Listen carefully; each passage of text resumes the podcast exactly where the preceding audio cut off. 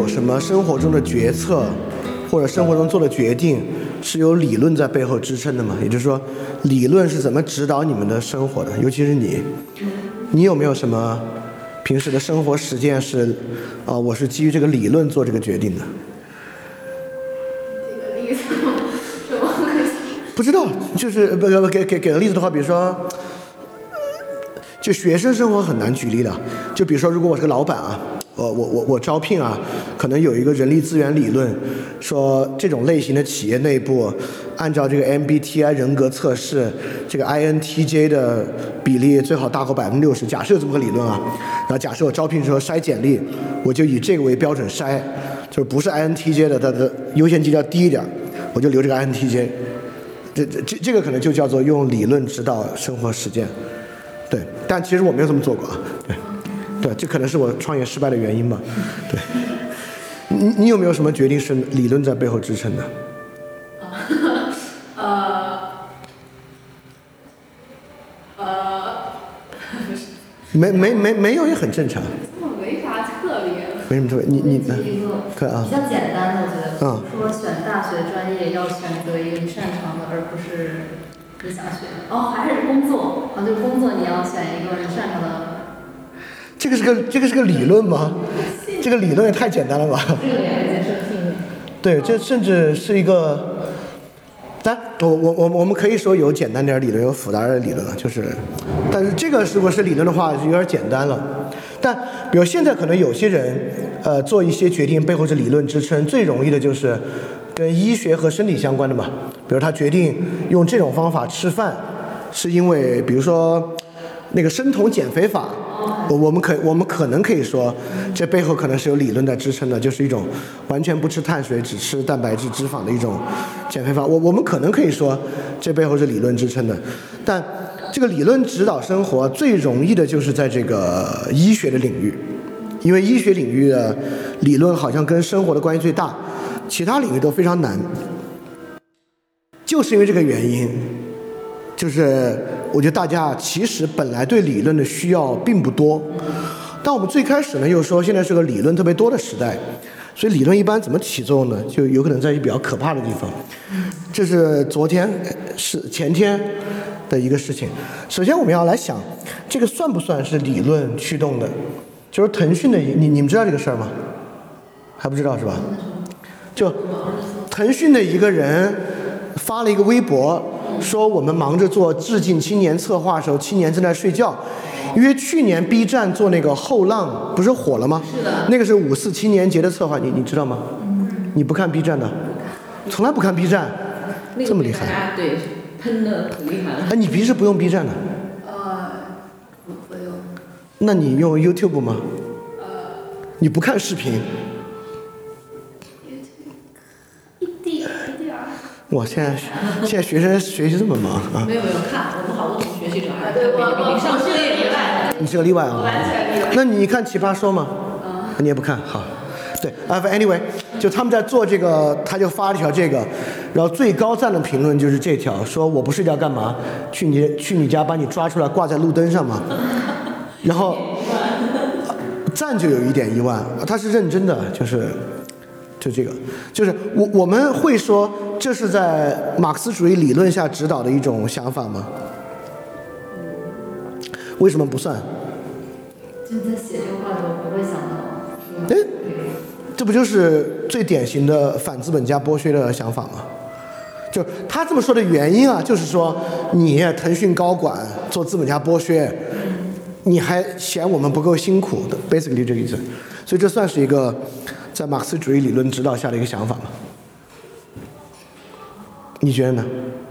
至于理论什么你可能大家并不一定清楚的知道马克思理论，但是剥削你们是对我我们是对剥削的这种关系的张力倒是一直有。对马克思主义理论，呃，当然也很复杂。哎，刚刚这你可以读一读，我不知道谁放在这，有一本一八四四这个京剧乐哲学手稿，那现在暂时先不。反正大概就是说，呃，这个社会矛盾的主轴是阶级矛盾，阶级矛盾的主轴是生产关系里面的一种剩余价值剥削，就资本家剥削劳动者，这个意思。当然，我就会认为，如果啊，你看我们平时生活中很难有理论在指导生活，你就该怎么活怎么活嘛。就如果最后理论指导生活就是呈现为这种形态的话呢，就非常可怕。但现在可怕之处就在于这儿，呃，你你要进来吗？进来吧，没事儿。对，那么刚开始没事儿。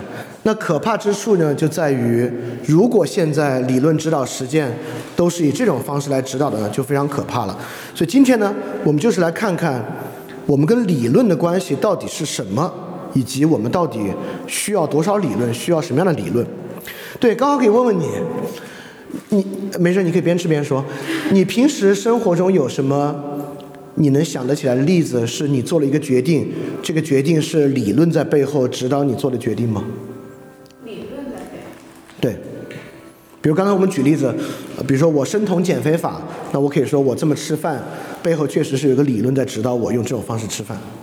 哦，就比如说什么中医，就说你要先吃饭，然后要过半个小时才能吃水果，或者是嗯就吃饭都不能喝水。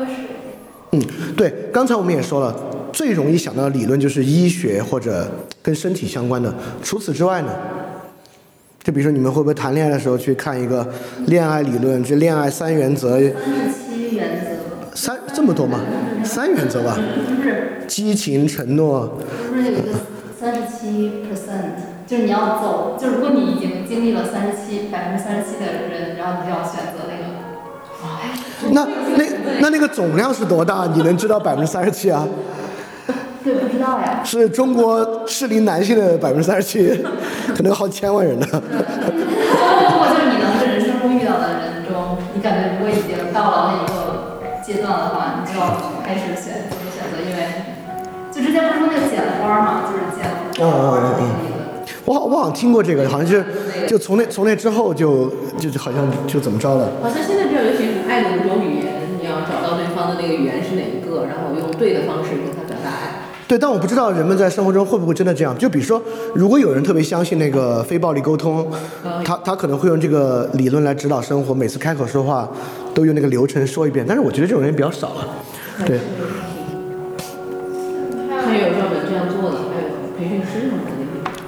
但比如他会在生活中真的就很也也就是说，他是遇到很严峻的冲突才这么做，还是他平时也这样？平时好看。就平时在办公室，他也用那个五五步法来表达他自己，比较难啊。OK，我们回溯一下，就上两期心理学内容呢，我们第三期呢讲了这个心理学文本，就是专注在这个一段一段文本本身，它的道理构成是什么样的，有这种语义的构成和图画式的构成。然后在上一期呢，我们讲这个心理学这个意识形态本身，它是怎么构成的。基本上我们说这个心理学感受能不能脱离语言，完全行为化。我们举的是抑郁症的例子，包括心理学能不能建立这个行为和内在感受的直接联系啊等等的。这个我不知道大家还记不记得啊？不过没关系，这个跟我们今天讲的关系倒不是特别大，但至少呢，从这个辨析中我们可以得到。包括从第一期到现在啊，我们都一直在反复说这个东西，很多听上去很有道理的一段文本，不管它描述的是一种认知方法，描述的是一个心理学对象，都未必像那个文本要承诺的那样，在反映那样一种真实，很可能就是同语反复啊，或者一个图画比喻。包括呢，我们通过我们其实都是在通过语言来形成我们的经验。很难有一个完全脱离语言的纯客观行为，就比如说，不管心理学怎么想把抑郁症变成一个纯行为的东西，都非常困难，它很难脱离语言。第二呢，我们也很难找到一个脱离外部交往的纯内在感受，这是很困难的。但是，这都是之前的内容啊，包括我们应该熟练一种放在交往中的情景。但是我们现在要问了，那我们是怎么到这一步的呢？那既然有这些玩意儿，那为什么我们需要这种纯客观解释或纯内在解释？为什么我们这么想要这些理论呢？既然我们最开始大家回想生活，其实我们真是挺少拿理论。我们现在已经有这么多理论了，其实我们平时做事儿都挺少拿理论实践来指导实践的。但确实，我们发明了这么多纯客观解释或者纯内在解释，为什么？难道是因为我们特别有求真意志，要搞清楚这个世界是怎么运转的吗？我们真的有那么想搞清楚世界是怎么运转的吗？这是个非常重要的问题。尤其你们高中生啊，按照一种理论来说啊，就你们现在是属于好奇心应该最旺盛的时候，你你们觉得你们有很想搞清楚这个世界到底是怎么运转的这种想法吗？或或者，比如说你们比较感兴趣什么事物是怎么运转的？比如说你们赫然不想知道原子弹的原理，呃，可你可可能想知道，比如说你们最想知道什么方面的原理和理论？今天我们还提了，都想知道。都想知道，OK，他今天有提到那个对女性女性的大家对女性的偏见怎么形成的？好历史上来看？嗯嗯嗯嗯嗯，对，这个呢也有很多理论。今天我们要说的就是这个问题，就是他们是理论吗？你看啊，比如说女性主义就有一个特别有名的一本书，这个上野千鹤子还是上野鹤千子，她的名字叫，我有时候有点记不清楚，是雪纳瑞还是雪瑞娜，是上野千鹤子还是上野鹤千子，我我有时候确实搞不太清楚。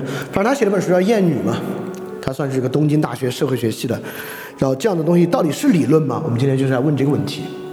也就是说，你看啊，这个社会上有很多需要解释的人，有的人呢在为他们提供解释，对吧？这个理论不就这么传递的吗？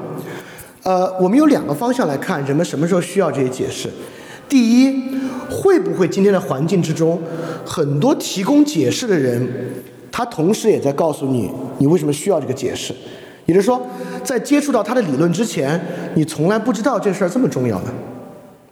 也就是说，他在提供理论的时候，他同样也在告诉你，这是往往被大家忽略的一个非常重要的事情。比如说，有人开了门课，这门课呢叫原认知训练，同时呢，一般他也会讲这个原认知，一般来讲都是被我们容易忽略的一个点。这个原认知可重要了。你又在笑，我是我是不是又踩中哪个点了？对，那么那包括对，包括女性主义也是一样，很多女性主义理论的提供者也在说，这是数千年来一直被压抑的女性都没有认识到的一种巨大的压迫。这是一方面啊，今天确实在环境中呢，很多提供解释的人也在提供了解这个解释的动机，是他们一套拿给你讲的。比如说，可能提供 PUA 解释也说，这个你们没有意识到了解 PUA 这个事儿有多么重要，如果你不了解的话呢，你就要被人骗。所以说，这是一种啊，也就是说，一种比较自然的情况是，我已经意识到生活中有这个困境，我需要被解释，然后刚好有人提供这个解释。但今天更多情况的呢，是他一边提供解释，一边在告诉你你为什么需要这个解释。因此，这种情况之下呢，就会有一种情况，这个需要的解释和提供的解释本身呢是娱乐化的。什么是娱乐化的？我举个最简单的例子啊。今天在网上很多人在调侃印度，最近你你知道吧？因为印度疫情爆发，确实控制得很不好，因此很多人在以各种各样的方式调侃印度。很多人在告诉你，为什么印度的防疫做得这么差？为什么莫迪坏？为什么印度的民主很糟糕？这个呢，就是一种娱乐化的解释，因为听解释的人也没有想要去帮印度，就印度好了，他他们没有很强烈的兴趣要去帮助印度。你们可以想象，一个印度人如果现在想知道为什么、怎么了，和现在一个中国人，尤其是一个主流的网民，想知道这个怎么了解释的心态是非常不同的。前者可能非常焦急的要知道到底怎么了，后者可能就是，因此前者不会接受调侃的。比如说解释里面出一个调侃，你看啊，中国点火是这样的，印度点火是这样的，前者是绝对不会接受的。但后者呢，如果没有这个人，他反而可能他就不看这个解释了。因此，今天很多解释是娱乐化的提供的。今天包括我们今天要提到的奇葩说，也是在以娱乐化的方式提供解释。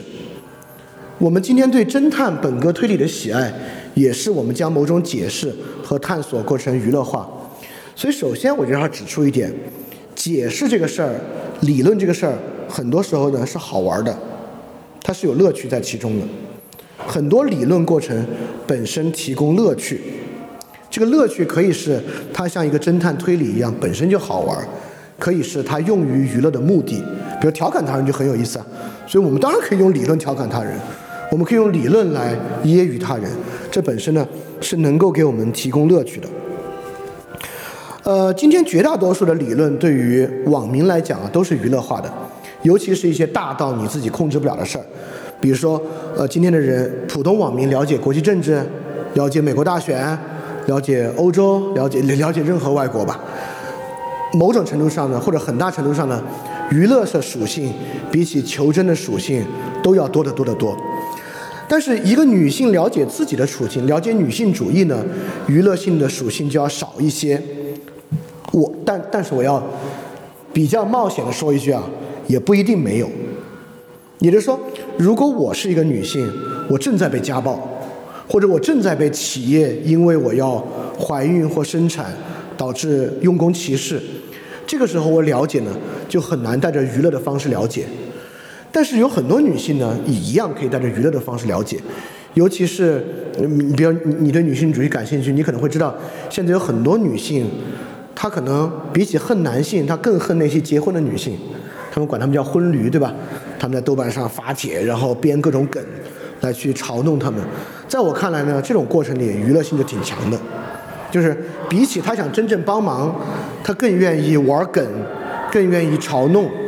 因此呢，理论本身呢确实是有娱乐性的。当然啊，也有在另外一种情况之下，我们迫切的需要一个解释，也就是说你要做一个紧迫的决定的时候，当然，比如说我现在生病了，这个病该怎么治？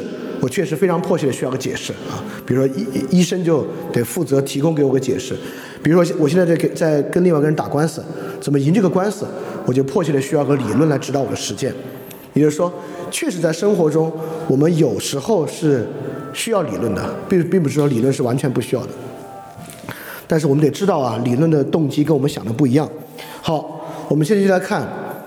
大多数理论是怎么构成的？你看啊，我们之前在做一个问题，我们之前在看一个文本，看这个文本内部的语文问题是啥？现在我们来看另一个问题：为什么我最开始说那些甚至算不上理论呢？也就是我们来看，我们说人需要解释，他在解释什么？我们就来看为什么这些解释的挂接过程，它甚至说不上是个理论。你看啊。我们还是从上节的例子慢慢引入。上节例子之中呢，我们看到啊，心理学特别愿意去找到那个心理病症本身，它要纯粹内在嘛。比如说抑郁症，我们说抑郁症是个生理性的疾病，因为我们都知道，人产生抑郁情绪，大多数时候跟外部的刺激有关，他的工作的问题，他的情感的问题，他的压力等等等等，跟他跟他事情不顺利有关。但是呢，心理学工作者呢也认为，除了这些事儿本身，也有一种气质性的抑郁，就这些事儿只是诱因，这些诱因呢触发一种抑郁本身。这东西呢，倒不是说他们非得编这么一套，就是因为一个人去寻求心理医生的指导，那肯定是他那个事儿已经搞不定的时候才行，对吧？他那事儿要搞得定，他去找心理医生干嘛呀？那肯定是那个事儿本身遇到了阻碍，他认为已经没有办法解决那个事儿了，因此呢，我只能来解决心理问题。比如非常明显的产前焦虑，对我怀着孩子，每天的生活做不是产后焦虑吧？我这个孩子生下来了，这个孩子确实强烈的冲击了一个女性的生活节奏，让她的作息全部紊乱了，这时候产生很大的焦虑，你你总不能，对吧？你总不能不管她，因此你感觉生活节奏不能变。你能变的呢，是你处理这个生活节奏的方式。这个时候呢，似乎你自己在呼唤一种对于焦虑本身的处理，因为我无法处理这个孩子本身，我就得处理这个焦虑本身。所以说，我们谈焦虑，有一个焦虑本身介入到这个焦虑本身，就是我们最容易的解释问题的一个方式。任何问题都是，当我们谈一个问题，那么呢，这个问题本身就可以指向一个最直观的解释。我们就是这么去思考我们生活中的问题的。那比如说，在这个心理学领域呢，也有很多时候啊，我们要证明一个东西是遗传的，对吧？我们我们最容易证明一个心理疾病真的是器质性疾病的方式，就是它的遗传的。就比如说这个自闭症是遗传的，抑郁症是遗传的，精神分裂症是遗传的。因为一旦遗传，它就脱离了生存环境，对吧？就脱离了他遭遇的外部困境，而我们就知道，哦，那肯定存在抑郁症本身，存在精神分裂症本身。因此啊，什么什么东西本身，它就能够赋予问题一种清晰性，我们就想象它本身，好像的问题就最容易得到理解和解释。你你你为什么？它本身是？哎，那比如说抑郁症，那肯定就是大脑某种神经递质的问题啊。就是因为它因为那种神经递质的问题，所以产生抑郁症。啊，抑抑郁症现在有很多种尝试解释的办法，但它本身就是我我们一会儿会说有很有很多还原的路径去理解本身，应该就是下一页啊就能够呃回答你这个问题。所以说，你看啊，什么叫它本身？我从我们过去的例子慢慢引到今天的例子，而且为什么说它是个语文问题，这是很重要的。我们过去说啊，我们今天老是在里面要说这个人的自尊水平，对吧？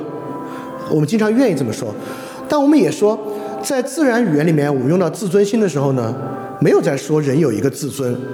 比如说，我们说啊，你你你你你怎么在他面前这么低三下四的，太没自尊了吧？我们说没自尊，不代表人有一个自尊，我们只是说你不该那么做。比如有人批评他，我们说你自尊心太强了，不是说你有个自尊，而是说你听不进别人的意见。说个最远的例子啊，我们说这盘菜真是好吃上天了，跟上天没有一点关系，不代表谁真的要上天，对吧？这只是一个比喻而已。因此，我的意思是说，当我们说一句话的时候，不代表这句话里面的那个玩意儿就真的存在。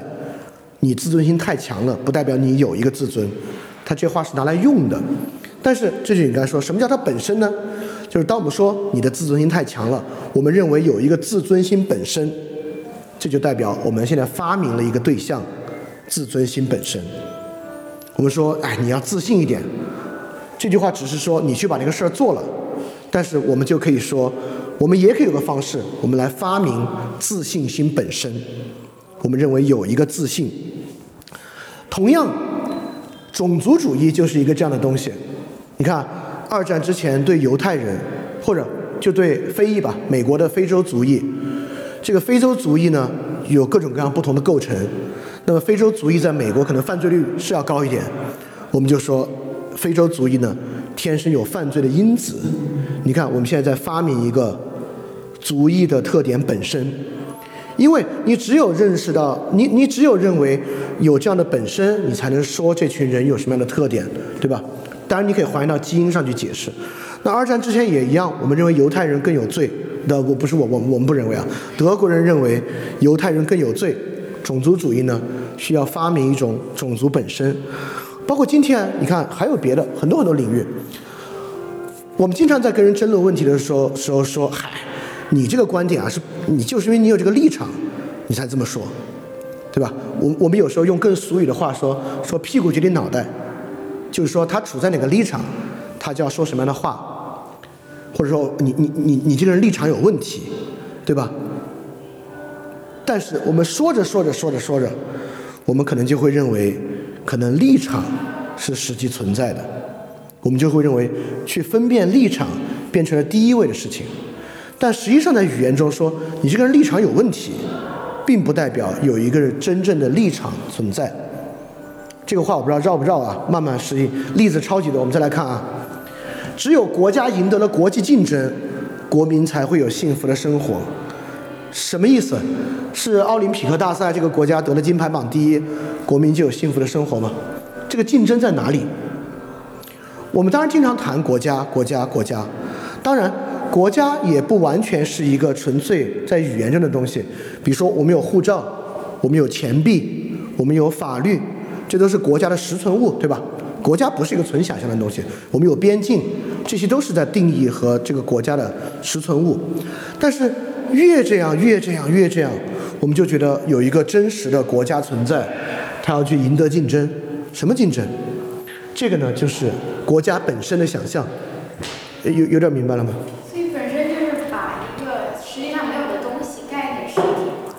对，就是把一个没有的东西认为它实际存在，而认为它是我们解决问题的原因。它是问题或者它是解释的根源。它也许是问题，也许是带来幸福嘛，它未必是根源。比如说，我们的生活中的一切都经历技术的革新，因此技术是一切背后的推动力。但我们知道，不同的技术当然是不一样的，对吧？我们有耕种是一种技术吧，就种地是一种技术，手机本身是一个技术，但这两个技术从各种形态上看都没有任何相似的特征。但是今天技术决定论的人呢，就会把技术主体化，认为存在一种技术，包括我们说性格决定我们处事的习惯，因此性格从根本上决定了命运。性格，一个组织要不断演化，适应这个社会的变化。演化可以是个动词，可以是个名词，可以是什么都行。也就是说，当一个概念我们老说老说老说，我们就希望能够找到这个概念本身。你们去搜组织加演化的书啊，这样的文章卷帙浩繁，来讲一个组织应该如何演化。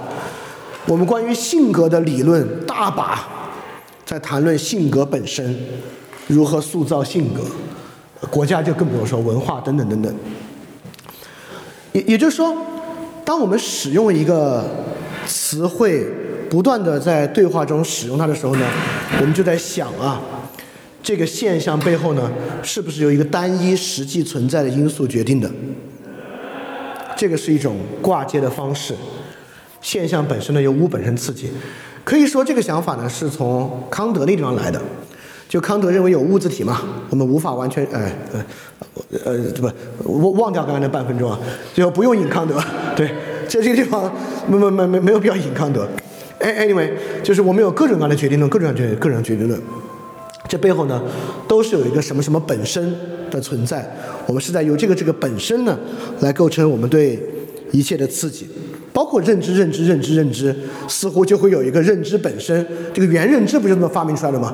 这原认知不就是认知本身吗？也就是说，包括弗洛伊德，其实不是弗洛伊德，包括我，我们在心理学第一期就讲了，我这个词从来在日常使用之中是个指向，不代表有我本身。但在弗洛伊德那里呢，就产生了自我、本我、超我，就产生了我本身。也就是说。这个是一个语言的问题啊，这是一个很容易发生的问题。当我们老是使用一个概念的时候呢，那个概念似乎就慢慢凝结成了一个本身。但我我我现在反过来说自然用法啊，实际上的情况呢，实际上是这个词在不同的语境里面在发挥着非常不同的功能和作用，而没有一个它本身。但是呢，我们慢慢慢慢就在说一个它本身。好，没事儿后面还非常多。而它本身呢，其实构成是一种语言上的平移，有几种平移方式。比如说，我们最容易想象物本身，比如说我在我我我打台球，用一个白球去打别的球，对吧？这个力来自于这个白球本身。也就是说，我们很容易想象用在物理学上去想象一个原子本身。我们可以想象，呃，这个桌子之所以能构成，就这些木材里边构成这个木的碳原子等等等等，它们构成的。所以这个桌子呢是这个碳原子本身构成的。那在弗洛伊德那个地方呢，当然我们的潜意识受到压抑等等等等，就是在借用这么一个力学发明好的框架一个本身，这个过程本身。那演化也是一样，我们都听说过一个小岛上原来有蛾子，翅膀特别长。但这个小岛啊，因为洋流的关系，台风风越来越大，对吧？进化进化进化，这个小岛上的蛾子都变成翅膀很短的。你们听过这个例子吧？那你们你们你们你们你们能理解吧？就是因为因为自然自然筛选的原因嘛，这蛾子翅膀越来越短，因为翅膀长的蛾子都在树上待不住，吹死了。翅膀越来越短，我们就认为这个呢就叫演化本身。那么一个人类社会，一个组织。似乎也是在这样演化，因此就是一旦有一个发明好的框架，我们就能够想象一种本身。我给大家举个最直观的例子啊，这种语义的平移是怎么实现的？量子理论有一个测不准原理，你们不知道也行，你可以十秒钟大概科普，就是一个小球，它的动能和它的运动方向不可能同时获得。这这是一个量子力学的原理，就叫测不准原理。意思是说，我们同时测量它，你要么能知道它的动能，要么呢能知道它的运动方向，这两个东西不可能同时得到。好，就不可能嘛，有种模糊性。因此呢，很多佛教界人士就会认为，哎，你看，量子理论证明了我们佛教一个特别重要的概念，就是无常，人生无常。也会有人说，你看，量子理论证明了我们人认识事物只能是片面的，意思是说，这里片面和无常与测不准原理是一个语义的平移，对吧？因为测不准原理说的是对于最基本的粒子的动能和运动方向只能知其一，这跟我们讲的人生无常其实一点关系也没有，只是一种语义上的。你你你们你们能明白这里在说的语义上的是什么意思吗？那为什么人会这么觉得？他怎么会联想出这东西？他为什么会联想出这样的东西？哎，就是因为，你看啊，就是因为物理决定论，对吧？物理决定论促使我们相信，我们人的人类世界的一切现象都是由基本粒子的运动决定的，对吧？包括我们现在认为，我我我我大脑为什么会这样说话，是那个我大脑里面的这个基本原子的运动决定的嘛？因此，这里面的一种无常性，微观的无常性与宏观的无常性，就应当有联系。所以人会自动的去做这种联系。对，人会自动做这种联系，尤其是被理论训练之后的人，就会很自动做这个联系。就是我们脑袋里的样子在。对，我我们会认为有几种自动啊，就是人会自动的，就刚才那个对于本身的设想是一个很自动的东西，就那个是我们使用语言的时候一个很容易出现的问题，呃，甚至小孩儿。当然我，我我我教特别小的小孩说话的经验也非常少，只看到我家里的一些亲戚朋友的孩子，小孩很小，其实很容易问类似这样的问题。就是小孩做一个主体想象，就你说的完全是一个性质，他去问，那这个从哪儿来的呢？比如你说啊很快乐，快乐从哪儿来的呢？对吧？他认为快乐有一个统一的来源，就是人遇到一个词汇就认为那个词汇有一个本身，这种想法很自然，因此我们想到国家这样国家那样，认为有个国家本身，这个想法很自然。虽然它不对啊，但它是人很自然产生的联想。第二呢，通过这个词义把不同的东西联系到一起，也是我们人语言系统本身的功能吧。也就是说，在这个地方，这种词义的平移被体现为一个坏的东西。但你能想出一个例子吗？在什么地方这个词义的平移还就是人语言就是这么用的？如果没有这种词义平移的话，就很麻烦。解释。比喻平衡，啊，什么平衡？平衡是一个词吗？当然是个词啊。不是，就是既可以在科学理论上，也可以在生活中。对，就因此我们才可以做比喻嘛。我们可以说，比如说，我们说，呃，掌控一个企业就像滑滑板，呃，这这这这话我可能不行啊。呃，anyway，你们明白这意思就行了。也就是说，我们很多时候生活中是用比喻来比喻一个事儿的。为什么比喻是 OK 的？就是因为这些词义是可以平移的，就是那种滑板意义上的平衡和做一个企业或者嗯呃跟朋友一起相处，就像滑滑板，anyway，就那种平衡是有某种关联性的。对，就是这种词义的平移，平时是有用的，但是呢，它也可以用坏，也可以用坏。对，我我我再举个跟这个演化的例子啊，因为今天很多人特别爱讲演化，认为一切只要演化就特别特别好。你你你们能想出一个演化跟呃你你你们现在学到演化理论了吗？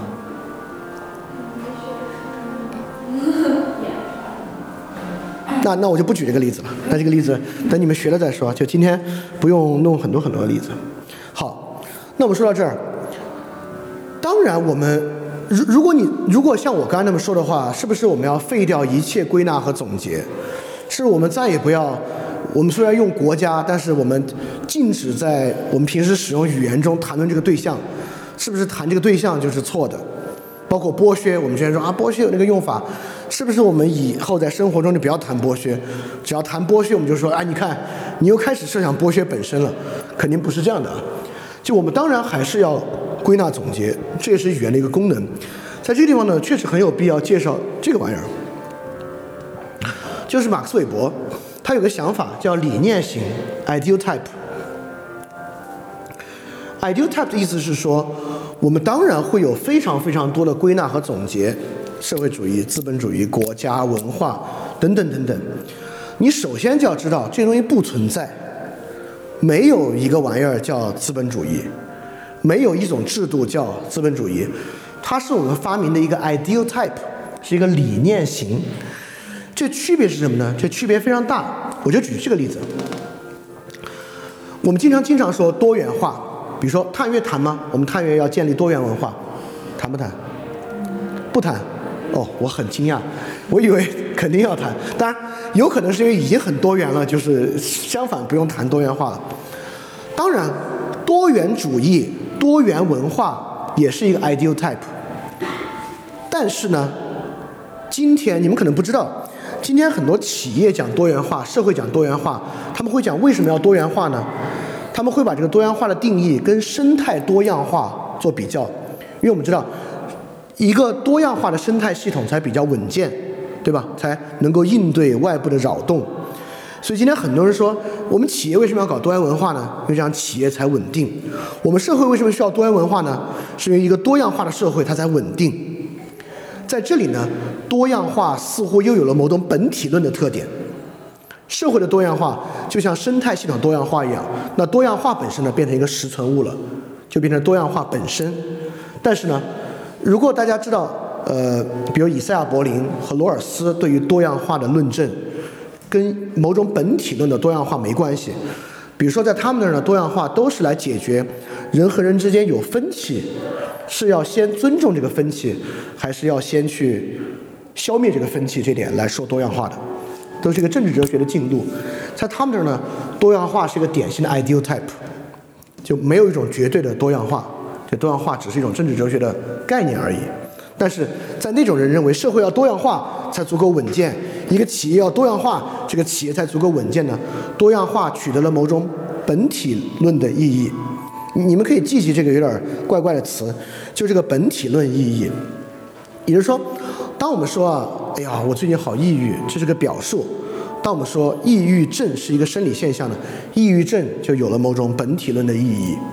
当当我们就是说，呃呃，边界是国家的一种象征，那这个就是一个国家在这个地方是个 ideal type。当我们说国家要去赢得国际竞争，国民才有幸福的时候呢，国家取得了某种本体论的意义。也就是说，认为我们的谈论被谈论对象。有某种本体性的意义，是我们今天来形成理论的一个错误的，很多时候一个错误的出发点，也是导致这些理论不能够或者带给我们的误导会更多的一个出发点，包括包括呃，我说最简单的，父权制是一个具有本体意义的东西，还是个 ideal type？这个问题就很重要，对吧？在今天很多女性主义者看来呢，父权制。或者父权社会是有本体论意义的，也就是说呢，这是好几千年来的一个实存物。但是如何在一个 ideal type 的意义上去使用这个词汇，就是这个词汇绝对是有用的，但它是一个理念型，而不是一个本体论，啊，这就是今天所讲的第一个重要的方面。但是没关系，这个我们再往后看，我会举一个例子来说明，到底什么算是理论的，什么呢不够理论，我们该怎么看？好你们听过这句话吗？普罗泰戈拉“人是万物的尺度”，都听过这个话对吧？你们喜欢这句话吗？说不上啊。这是柏拉图《泰阿泰德篇》的。我我们来试试啊，我们怎么使用这句话？假设我们现在有个辩论，是个心理学辩论，你们不那么了解都行。我们辩论啊，这个人本主义心理学更好，还是行为主义心理学更好？这个时候是不是呃，我给你们举个你们更熟悉的例子吧。呃，我想想啊。OK，在今天的社会环境中，保守过去的传统更重要，还是批判过去的传统更重要？假设你持的那方是批判传统更重要，你能不能用人是万物的尺度来构成你的论证？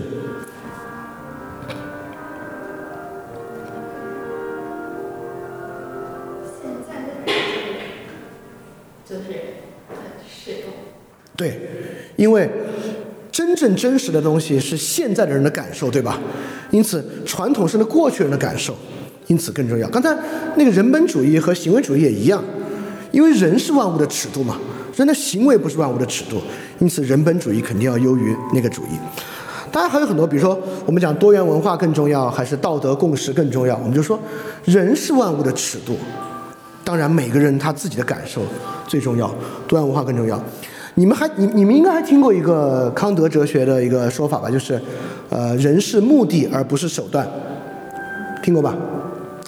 这个当然也很有用啦。比如说啊，我们说资本主义效率很高，但这个效率有合理性吗？我们就可以说没有合理性，因为人是目的而不是手段。我们可以问，在一个个情感中，我应该看重他人对我的价值吗？不应该，因为人是目的而不是手段。我以上说这些都不是要说他们特别好啊，都是要说他们不好。以上这些东西呢，都是基于词义的造句而已，实际上呢，并没有真正使用到那个意思。当然，因为普罗普罗泰戈拉他的留下来的话都是只言片语了，就柏拉图在《泰阿泰》的片里面也只能对这个只言片语进行批判，但他批判是这样的啊，这个批判呢，就让我们看。为什么刚才我们说那种本体论意义的想象是错误的？因为柏拉图在质疑啊，你说人是万物的尺度，这质疑非常简单。那现在有一阵风吹过来，有人觉得冷，有人觉得不冷，那到底是冷是不冷？当然，我们也可以说，那就尊重大家的意见。那有人觉得冷，有人觉得不冷，就是看你自己觉得呗，对吧？但我们今天还这样吗？我们今天怎么判断冷热？温度计，对，这个呢是哲学史上的一个不不是是是人类史上的一个重大的变化，就是普罗泰戈拉世界的崩溃。伽利略搞了一个想法，伽利略说啊，这个自然界有两种性质，一个叫第一性质，一个叫第二性质。第二性质是冷、热、轻重、酸甜等等等等的，第一性质是重量、温度、质量，也就是说。比如说我力气大一点，我提一个东西觉得很轻，轻是第二性质，这个东西二十公斤重是它的第一性质。伽利略就认为呢，你们过去就是认为人是万物的尺度，所以说这个人的认识才止步不前。真正的尺度是测量和数字，测量和数字才是万物的尺度，这是科学主义的兴起啊。科学革命就是这样发生的。当然，我我我我不认为科学革命是个没有意义的事情啊。从那之后，确实很多新的知识开始风起云涌。从那之后呢，数字和测量呢是万物的尺度，但是还是有个问题：数是万物的尺度又怎么样呢？你们可能不知道，在我们的这个劳动保障里面是有这个高温停工令的。高温停工令的意思是说呢，当外面的温度啊到三十七度。就有一些工作就要停两个小时，当外面的温度到达四十度，今天所有户外工作要全停。但是，如果你们再长大点，就会发现，因此很多城市基本上夏天最高温就报到三十九度。就我们做天气预报，从来没有听到天气预报报今天超过四十度。虽然你拿温度计一看，已经四十二度了，就是因为一旦天气预报触发了四十度呢。可能就触发了这个高温停工令的全天调休，就很麻烦。当然很多事，比如三十七度也要调休啊，天气预报也报三十九啊，实际执行呢也执行不了。因此，当数字和测量是万物尺度的时候呢，它也不是万能的。那在这个地方，什么是尺度呢？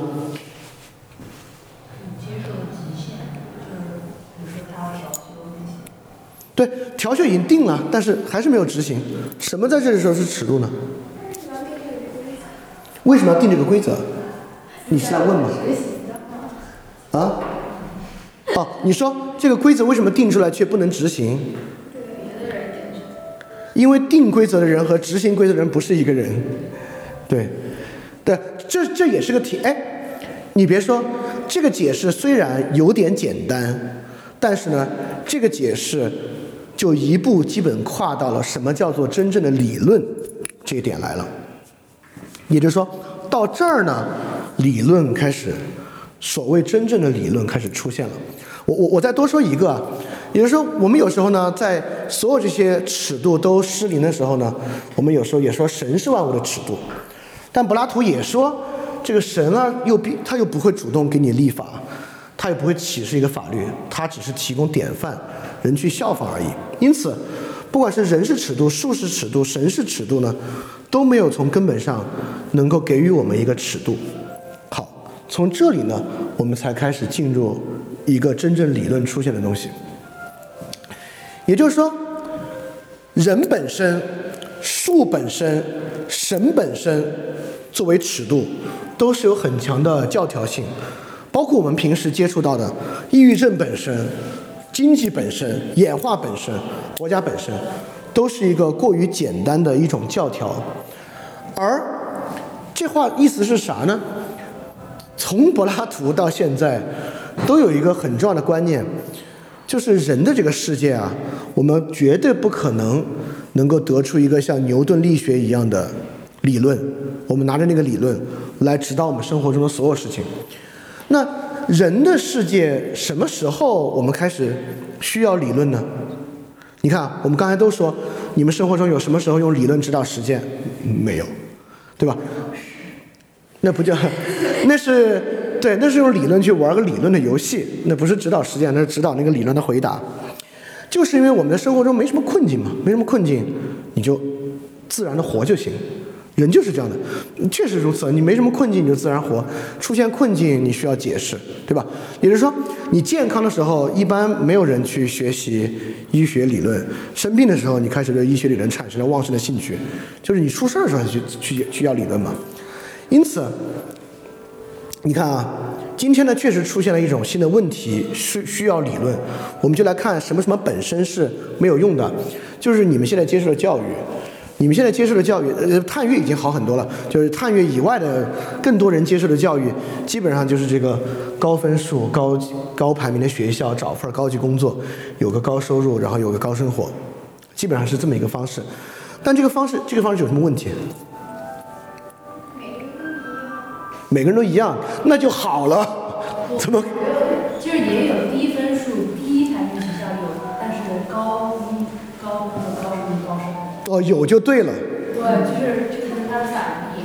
对。不是说这是唯一的方法。这个问题在于，这个这当然是这样的，绝大多数人都还在按这个方式活，是因为这个玩意儿至少看得见摸得着。嗯。你说我们搞这个以穷且快乐的，对吧？怎么可能呢？至至少他们认为不可能，就很多人认为不可能啊。其实我们都认为不可能，不然也不用锦衣玉食。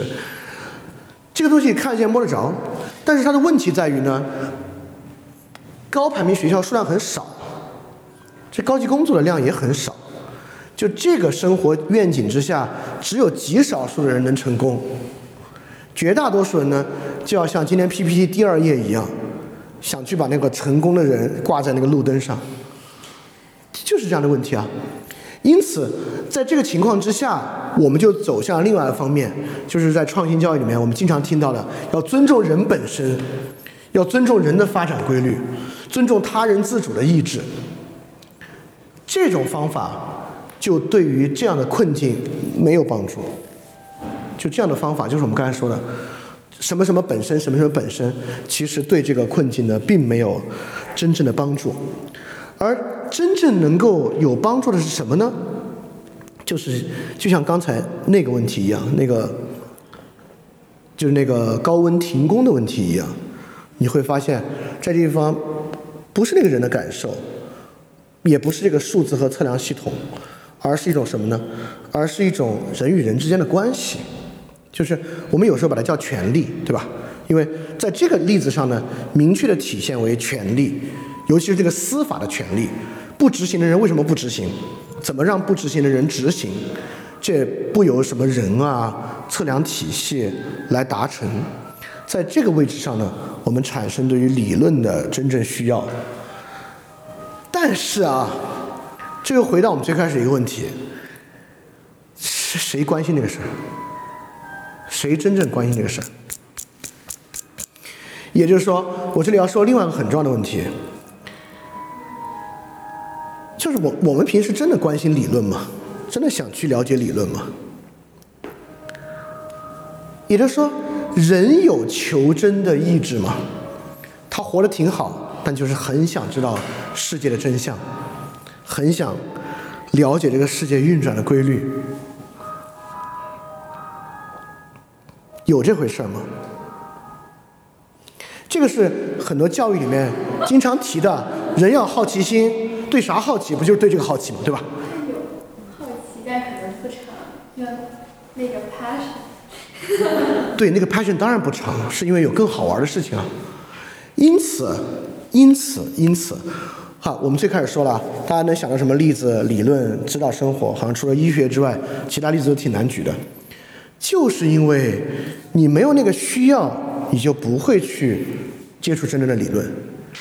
就也就是说，就比如说，现在一个人如果他就是想揶揄揶揄印度，觉得印度人好傻，因为跟我们有冲突，他特想揶揄印度，这个时候他没有理论的旨趣，他有一个别的旨趣。也就是说，当我们并不觉得这是高温，我又没有在高温户外工作，我们不想了解那个问题。在这个时候，我们更想去接近类似于人是万物的尺度这样的话，因为这话好在有诗性的美感，对吧？你是有美感。你有没有发现，很多心灵鸡汤，我们会觉得为什么那么多人信？因为那个词藻很漂亮啊，很简单啊。为什么那么复杂的理论，他们他们不去了解？他们为什么要了解那个理论？你看啊，我们过去有一种想法。认为人就该去了解理论，人就该去求真。那么今天我想说的是，没有这回事儿，就是至少我们不应该假设这回事儿。就我们不应该假设人有自然求真的愿望。人为什么喜欢鸡汤？因为好玩，写的漂亮。因为那个鸡汤行文就比康德的纯粹理性批判要易读，篇幅要短，得到审美的语言愉悦。那他为什么要去读康德？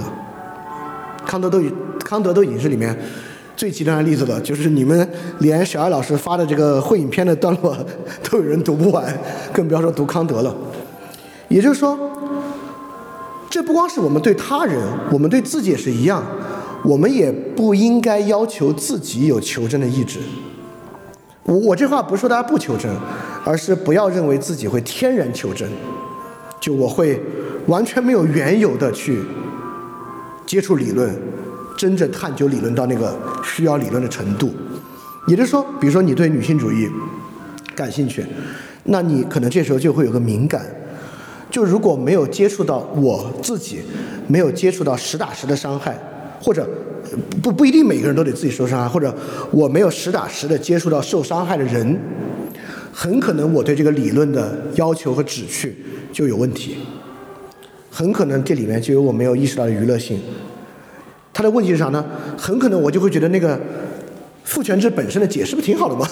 不是已经很好的解答这个问题，为什么还要继续要别的解释？它就是个很好的理论啊。也就是说，刚才我们会发现，那个高温的问题从哪儿来的？就是你会发现，用人本身和数字本身解释不了那个问题。就如果你真的要 make a different，真的要解决那个问题的话，就是那些解释都没有用。你这个时候呢，才会要求一个更深的解释，才会真正走到理论的那一步。然后，好，我们接着来说啊。那今天虽然有很多我说那些不算理论，但是很多人也把它当理论，就是因为这个东西，这个词汇啊，质数师。我们这边呢叫变家，就是名家，不叫不不叫辩家，名家，这是东方孔子主要在对抗的人，和西方柏拉图他们主要在对抗的人。这个对抗的人是什么意思呢？意思就是说，在社会上有很多人在提供理论，但是他们没有在提供理论，或者他们提供理论是有害的。你看，我们之前其实就调侃过，我们说，哎，那些写公众号的，那是为了流量嘛，或者包括像这样的人，是这些人来上课是为了谋生嘛？他怎么会有理论的旨趣呢？听上去像是调侃。那么在这种问题之上呢，我们就要意识到，这是很严峻的问题，不是说绝大多数写公众号的人都特别有求真的意愿，只是少数里面投机分子在去做一些投机的事情，而是我们现在回到那个假设，我们对绝大多数这样的人都可以问一句：他怎么会有真正的理论旨趣呢？他一天产出一篇公众号，就那么写下去。也就是说，在孔子的年代和柏拉图的年代，那个城邦自由民就三五万人，都做不到里边那些出来讲话的人有真正的求真旨趣。他们那会儿的名利的追求才有多少点儿，在一个城邦里面都做不到。今天的互联网上，当这个名利放大了这么大，他们怎么可能还有那个纸去呢？这是很重要的问题啊。比如说啊，今天早上我看到一个英看到一个新闻，啊，你们可能都看到了，啊，你我我发现你们对新闻并并并并并不感兴趣。今天美国把那个德国那个 BioNTech 和辉瑞的那个疫苗的知识产权放弃了，就是免费给全世界用，你们看到了吗？啊，没事，你们现在知道了，全世界用。你们猜这种新闻下面比较高赞的评论在说啥？美国？对，是美国说我们放弃这个知识产权，其他国家只要想生产就去生产。说什么有阴谋，那肯定人人会把阴谋呃不都没有阴谋，他们说这个东西已经被这个疫苗已经被证明无效了，你们当然愿意把它分享出来了。我当时很错愕，我甚至想不到它 怎么会证明无效了呢？我后来就去搜，我花了很大的功夫才搜到他们为什么认为它已经无效了，就是因为有一个人已经中了两针这个疫苗，在印度还被确诊了。印度是另外一种病毒变异了。对，是变异。第一是变异病毒，第二就即使有效，它的保护率也不是百分之百嘛，这对吧？所以，但是，但是就能相信。好，过去我就会说哇，这些人反制、傻。今天我就不会这么想，今天我就不会这么想。我我会怎么想呢？就是不不不，别别笑，这是很严肃的。他们想玩的那个游戏，或者他们想要的，不就是想知道美国怎么糟吗？对吧？当他们想知道美国怎么糟的时候，这个就够了。也就是说，人没有那个求真的意志。你扪心自问，如果你想知道一个什么结果，你也不会有那么高的标准去面对你所接受接受的证据，除非那个事儿对你的利害有真正重大的影响，不然你也没有那么高的标准。这人就是这样的，这根本就是另外一个游戏。也就是说，这里面会问会遇到一个非常非常严峻的问题：这个世界上还有没有求真的游戏？这个问题，尼采就给出了回答。因为在尼采之前，从启蒙运动到尼采，大家从笛卡尔呢就会认为这个真知识太重要了，康德、黑格尔都是这个真知识那个真知识，尼采就会认为怎么可能有求真这个游戏嘛？人 人为什么要去求真？你给个理由，对吧？就没有理由，就没有理由就对了，就是人，这这是这是个好事儿，我至少在我看来这是好事儿。人真的没有那个求真的意志，除非他面临一个真问题。当然，他面临一个真问题，他也不会想要直到这个量子力量子理论的源头上去求真啊。科学家玩科学家的游戏，那科学家的游戏有科学家的游戏规则，在那个游戏规则之下，你们去看那个 科科学团体内部，你推翻他的论文，他推翻他的论文也非常非常多，有同行评议这那这那，当然他们的可信度还算高了，都是这样。因此呢，我们就不先天的认为一个说法有帮助，不先天的认为一句话有帮助。比如说，但我发现你们好像都不看《奇葩说》，是吧？你们看《奇葩说》吗？我看的，你你们你们看吗？你看吗？看过。看过啊、嗯对，你们都不看呢，就拿它做个例子嘛。你们看别的总是。那么像这样的呢，就是一种典型的质数失势的。为什么奇葩说是个好例子呢？就是因为奇葩说最典型的体现出这个语言游戏，对吧？奇葩说并不代表我真的相信一个理论，我相信这个立场，而是说现在我站到这个立场上了，我就得为这个立场说话。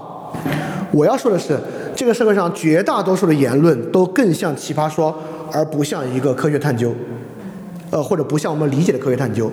就比如说，我是个做公做公众号的，我的受众是一帮喜欢漫画的人，我就像奇葩说的辩手一样，我很难跳出来说漫画不好，对吧？比比如说我，我就很难跳出来说知识不好，但我应该还是能这么说的。比如很多其他女生，这么说，一个女性主义的公众号，我就很难出来说你们最近都在干嘛呢？就很难这么说。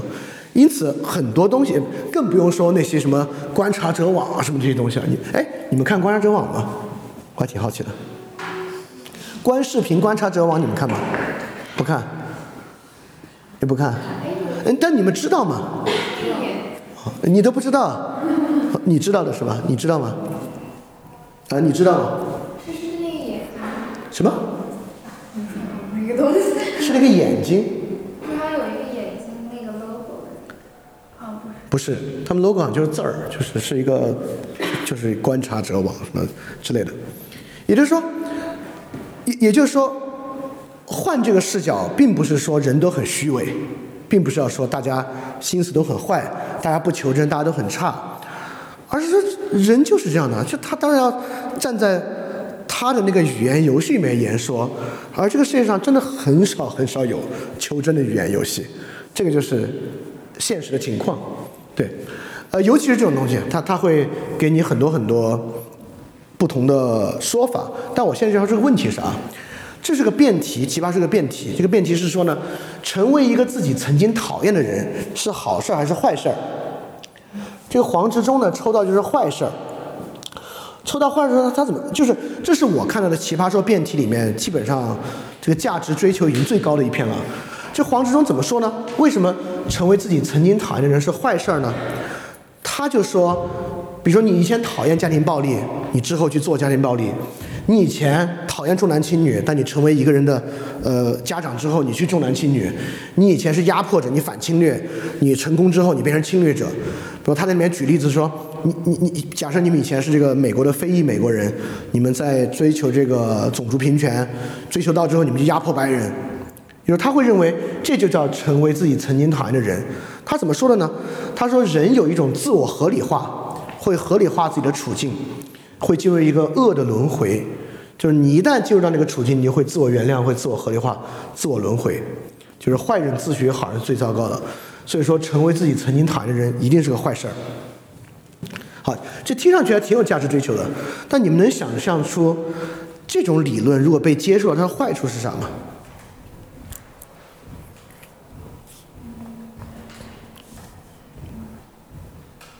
听上去还是劝人向善啊，就是不要自我合理化，对自己要求要高。你曾经恨的东西就要一直恨下去，就要一直觉得它坏。什么？恨的是个好的，嗯那你看啊，这还不是定义的变化，是这样一个危险之处，就是它还是那个坏本身的问题。我曾经讨厌，我讨厌，也也就是说，你们能不能想象出一个什么情况，我特别讨厌他，但这事跟好坏没关系。非常多这种事情，对吧？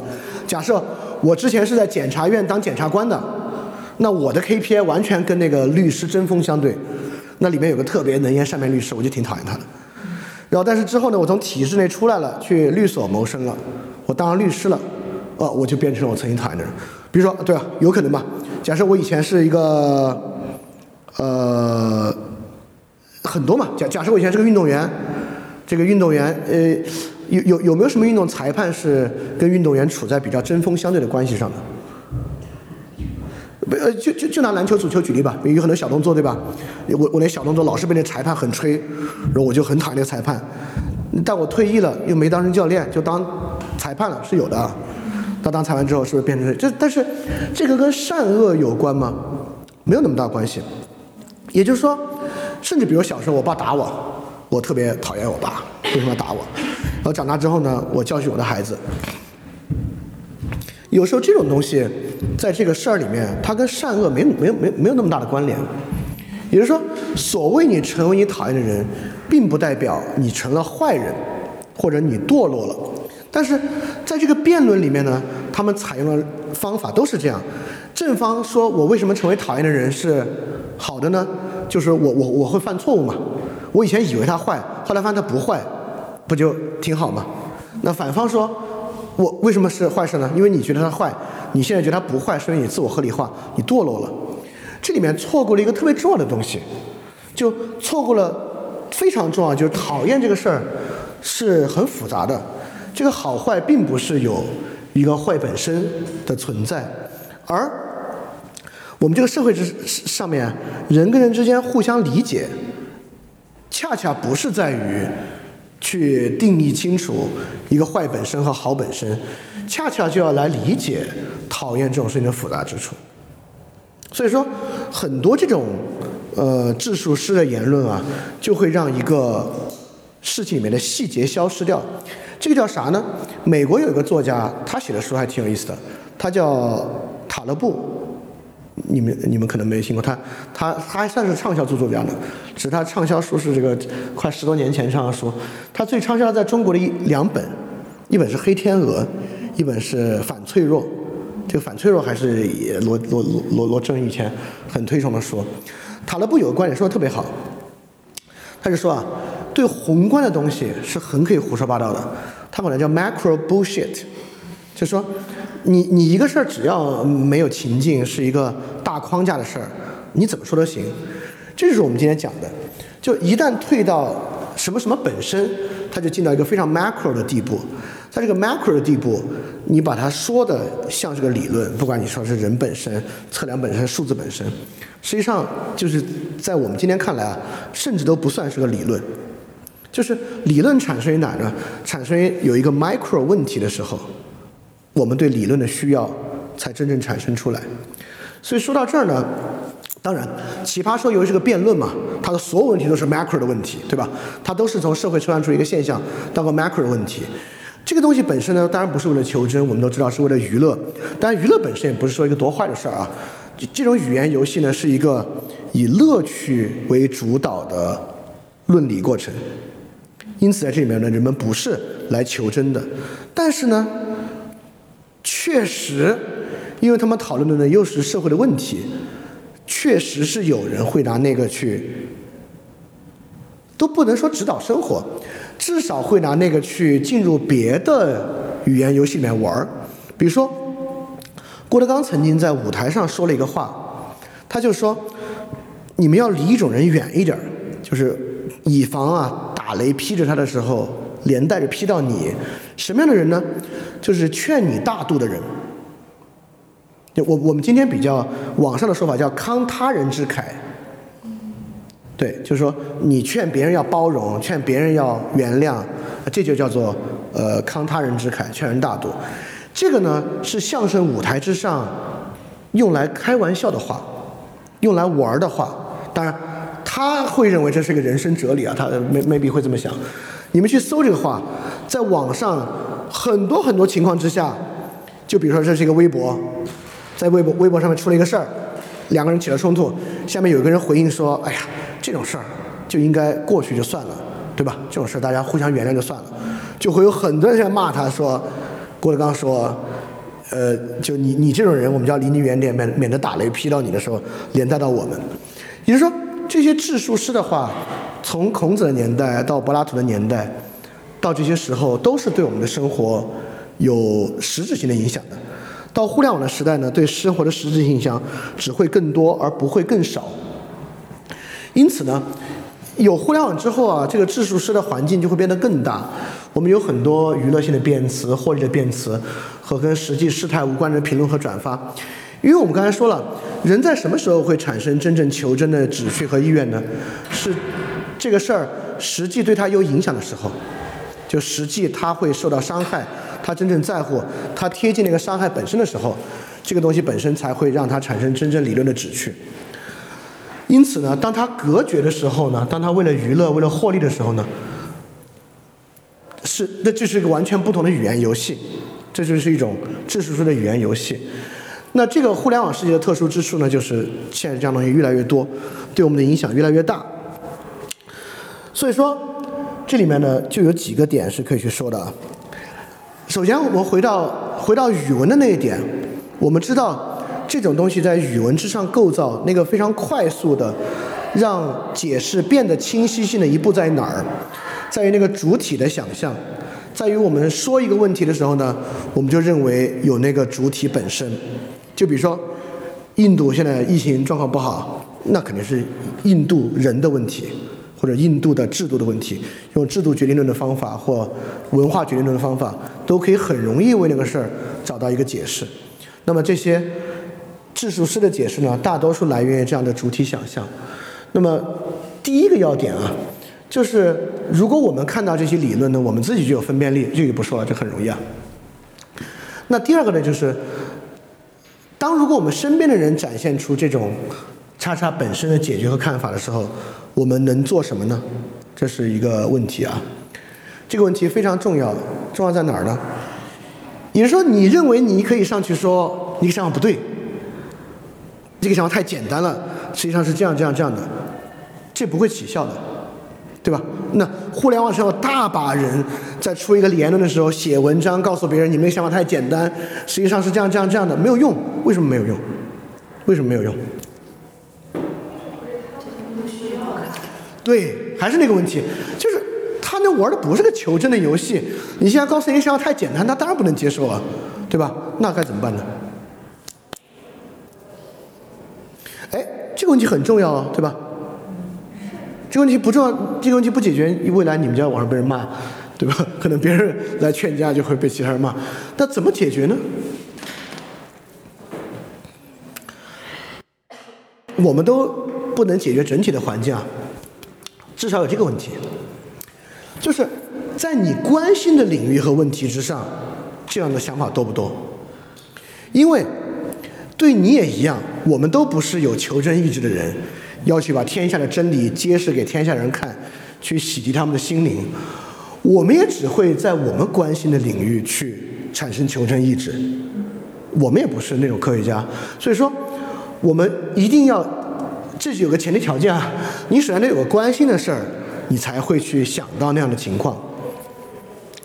那比如说，有的人对于呃女性对于女性的问题就会可能产生更多的关注，那有的人会关注劳工的问题，有的人关注宠物的问题，有的人关注环保的问题，这些才是能够跳出这种想法的机遇。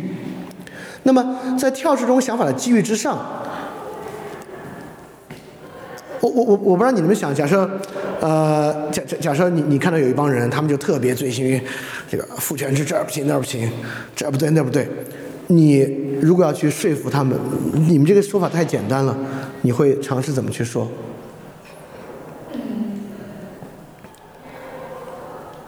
用他们的方法。怎么用他们的方法？就他们要娱乐，那我们就娱乐。什么？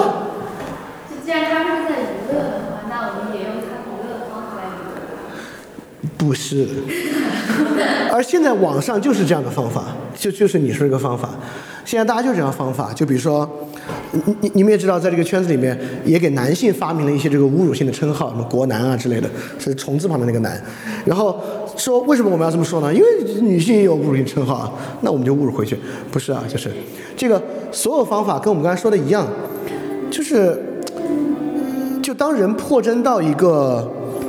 具体的例子的时候，他会发现那个东西无效。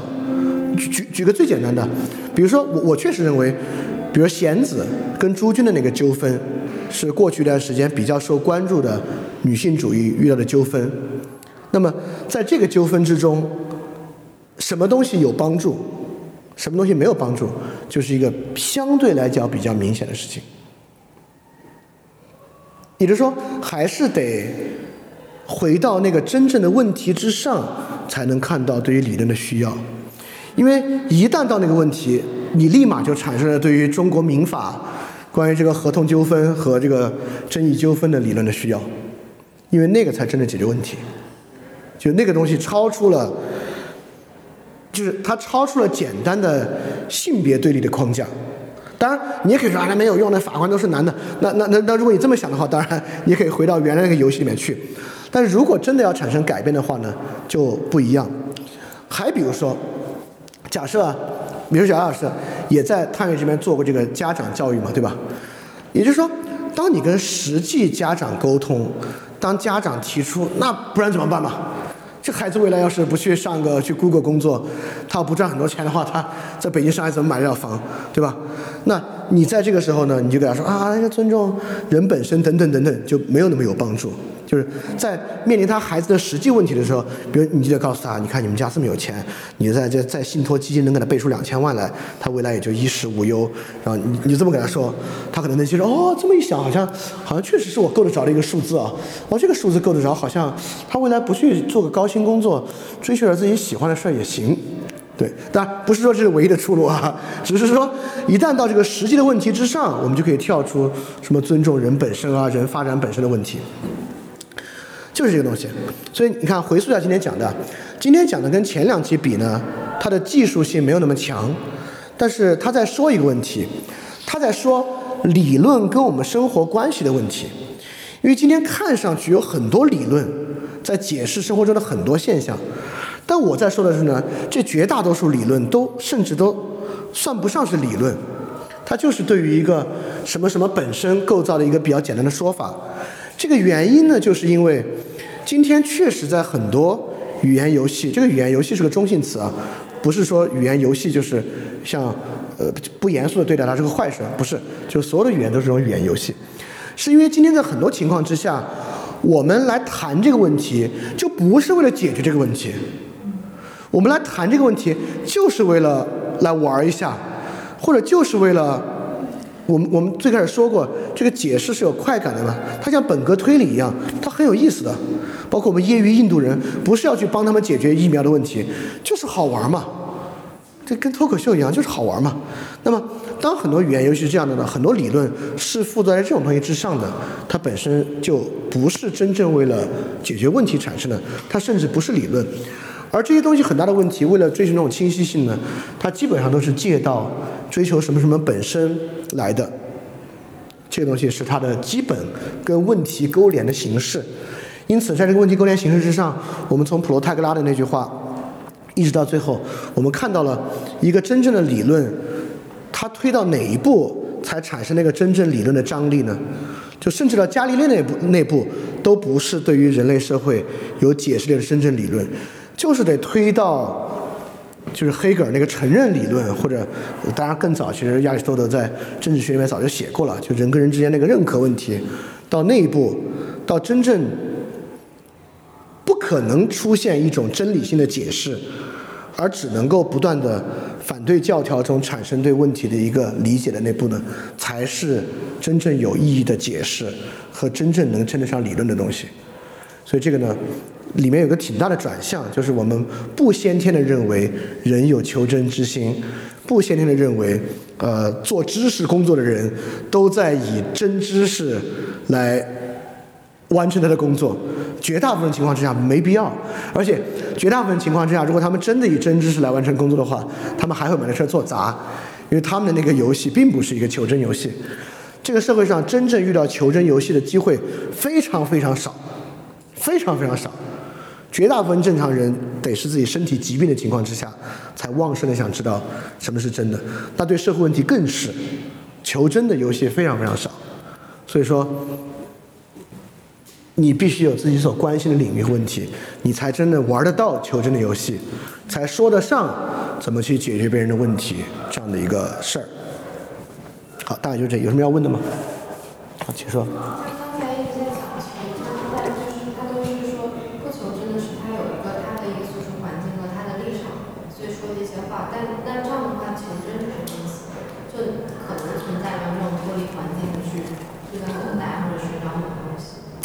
求真还恰恰不是脱离环境的，这个求真就是刚才说的有一页，这个求真我们是在干嘛呢？是在解决现在的问题，就现在我们的这个，就现在我们的视野之下，这个问题解决不了，只有在这个情况之下，我们才会求真。就现有的情况还能给我们解决方案的时候，我们就不会求真。就比如说，你必须，比如说我我我我举个特别现实的例子啊，我有一朋友。他的孩子得了一个疑难杂症，就疑难杂症到在医院这个病例都很少情况之下，他自己去阅读了大量的相关医学论文，去跟医生讨论这个病情。如果他孩子得的是一个普通病，他都可以直接叫专家系统去解决。就这个，我上次是不是举了这个例子？还是没举？没关系，我再说一遍。就是一有一本书，就是那个怀特海写的本书，那书写的很好，叫《The Model of Thoughts》思思维方式。它的第一章叫 Impulsive Think Impulsive Thinking 还是 Impulsive 没关系，叫冲创哦 Creative Impulsive 创造性冲动。他说，人什么时候会有创造性冲动呢？在遇到生存困境的时候会有创造性冲动。就是当你现在没没招了、没办法了，你会有这个 creative impulse，真正的原创性想法会在这个时候出现。也就是说，当你现有的所有语言游戏和支持不足以帮助你解决这个问题的时候，你才会产生所谓求真的想法。所以求真的意思是说，就是不玩语言，不玩语言游戏，然后去寻找方法，这样的求真是吗？那创造新的语言游戏吧？怎么说？因为你无论如何都没法脱离语言建制去理解和思考了。就是现有的说法已经没有办法帮助你解决问题了的情况之下，人才会去这么做，才会有那个 creative impulse。这个东西在生活中发生的几率真的非常非常低，非常非常，因为现在一切都是可以放弃的，一切都有替代方案，都可以拿钱买，用消费方式解决，对吧？都有退路，大概不管呗。还有犬儒主义嘛？犬儒主义不是还有虚无主义呢，对吧？有什么有什么东西是有什么事情是非要解决的？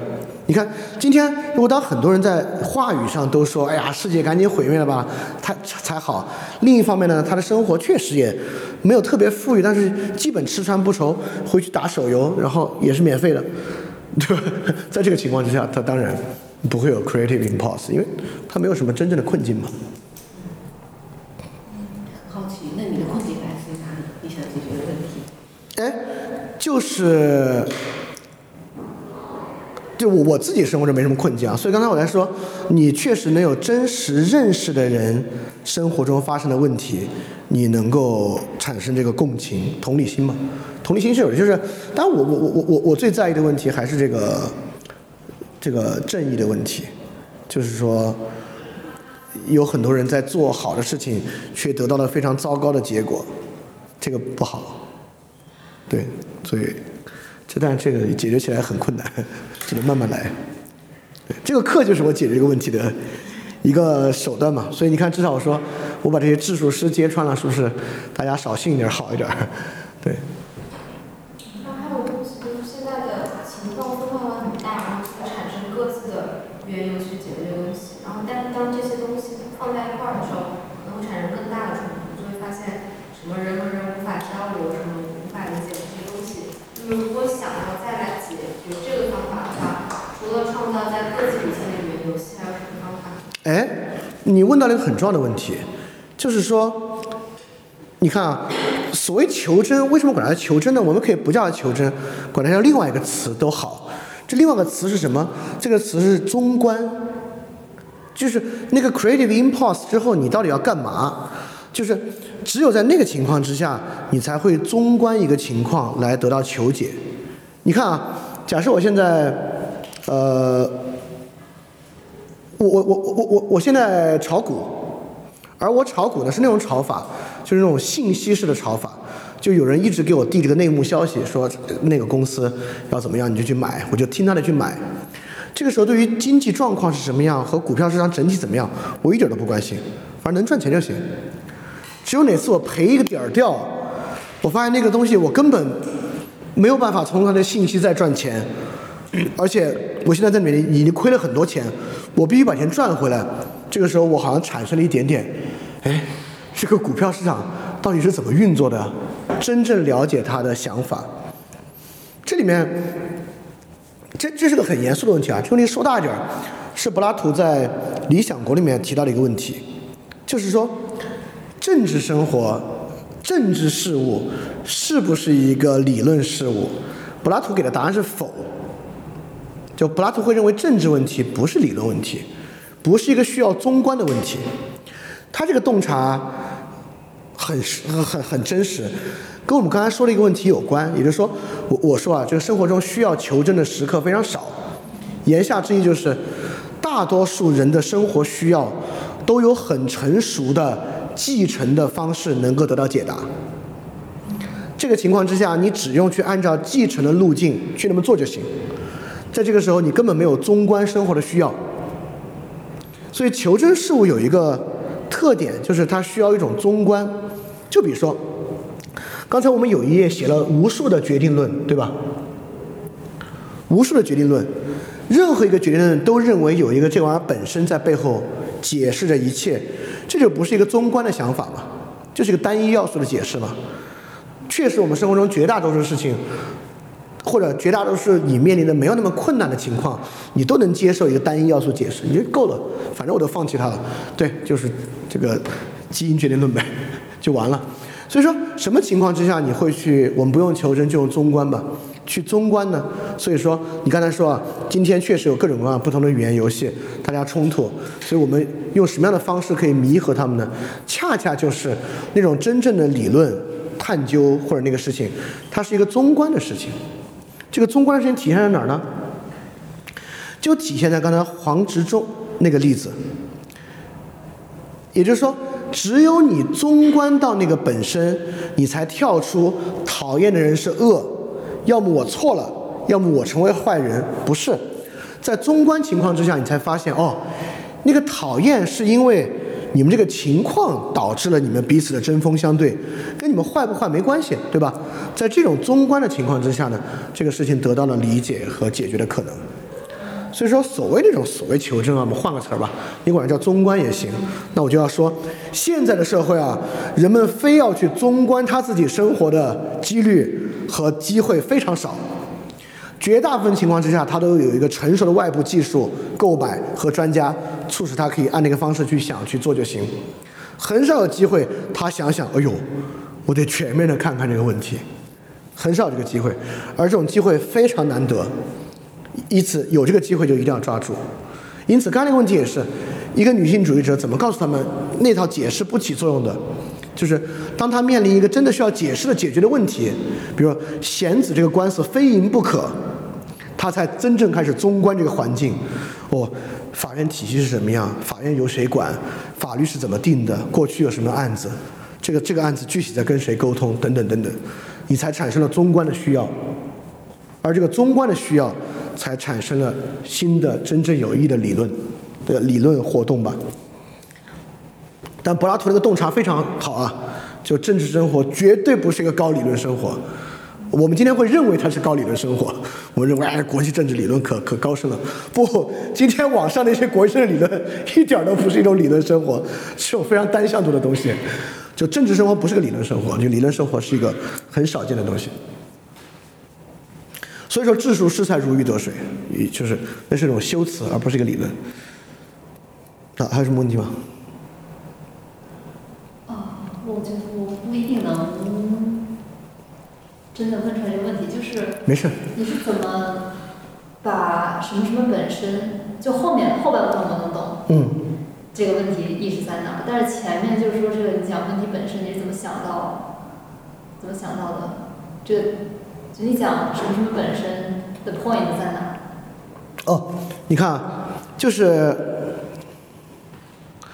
我们生活中遭遇的是很多现象，啊，比如说我我我我有点抑郁，这是个现象。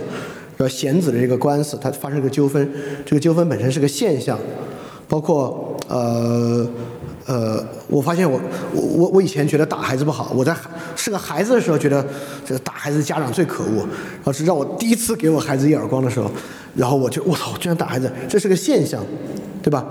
现象呢需要解释，有时候现象需要解释，比如比如说印度这个疫情很严重，这是个现象，那么现象呢需要得到解释，解释现象的时候，最后解释完的是一段话，对吧？那段话的问题是我们之前的课程讲的，我们如何分辨一段文本的道理是不是真道理？但是那段话的对象是什么？那段话在说啥？那段话的言说对象是什么？产生了一种从我们感受到的现象，到这个现象需要被解释的对象之间的关联。这个关联呢是什么什么本身？就比如说我有点抑郁了，我想解释啥呢？解释这个抑郁本身，而不是要去解释产生抑郁的原因。对，印度发生这个疫情，我们没有想去解释疫情，我们想解释的是印度人。对，当我们在试图，就这个本身就就在我们啊，怎么说？如果这个，如果大家寻求的一种比较理论化的解释，通常就是在说这个一个提的那个东西的本身。对，他就在假设我们不断言说那玩意儿背后有个本身，比如他一旦接受演化论的世界观，他就认为这个演化本身最重要，他就去买一些叫什么组织演化的书来看，他认为这个就解释了他要去做的那个事情。对，但其实不应该讨论本身，而讨论那个具体的事情。对，因为本身的谬误就像那个问题嘛，就是我们谈自尊、谈自信，不代表有自尊本身、自信本身。那我们平时经常提国家，也不代表有国家本身。我们提性格，不代表有性格本身。对，是是这么一个问题。就那个本身的想象是一个，是一个，我我们之前说，它是因为语言的概括性得到的嘛。它有时候是有用的，有时候是我们需要去，有时候它会它会误导我们，这就是一种典型的误导方法。对，其实我的问题就在于大家都喜欢抽象化事情，然后好像把这个东西说成理论化，能让自己显得特别厉害。对，就是因为那个语言游戏，因为它不在一个真正要解决问题的语言游戏里面，它还是在一个那个玩儿语言的游戏，就玩儿理论、玩儿解释。玩儿解释是个很有意思的事情，在玩解释的那个语言游戏里面，那个没办法，它必须呃破真到那个问题上，它才会产生中观的想法。因为你看，中观其实跟抽象是，至少中观的开始，中观的起点是很反概括和抽象的。对吧？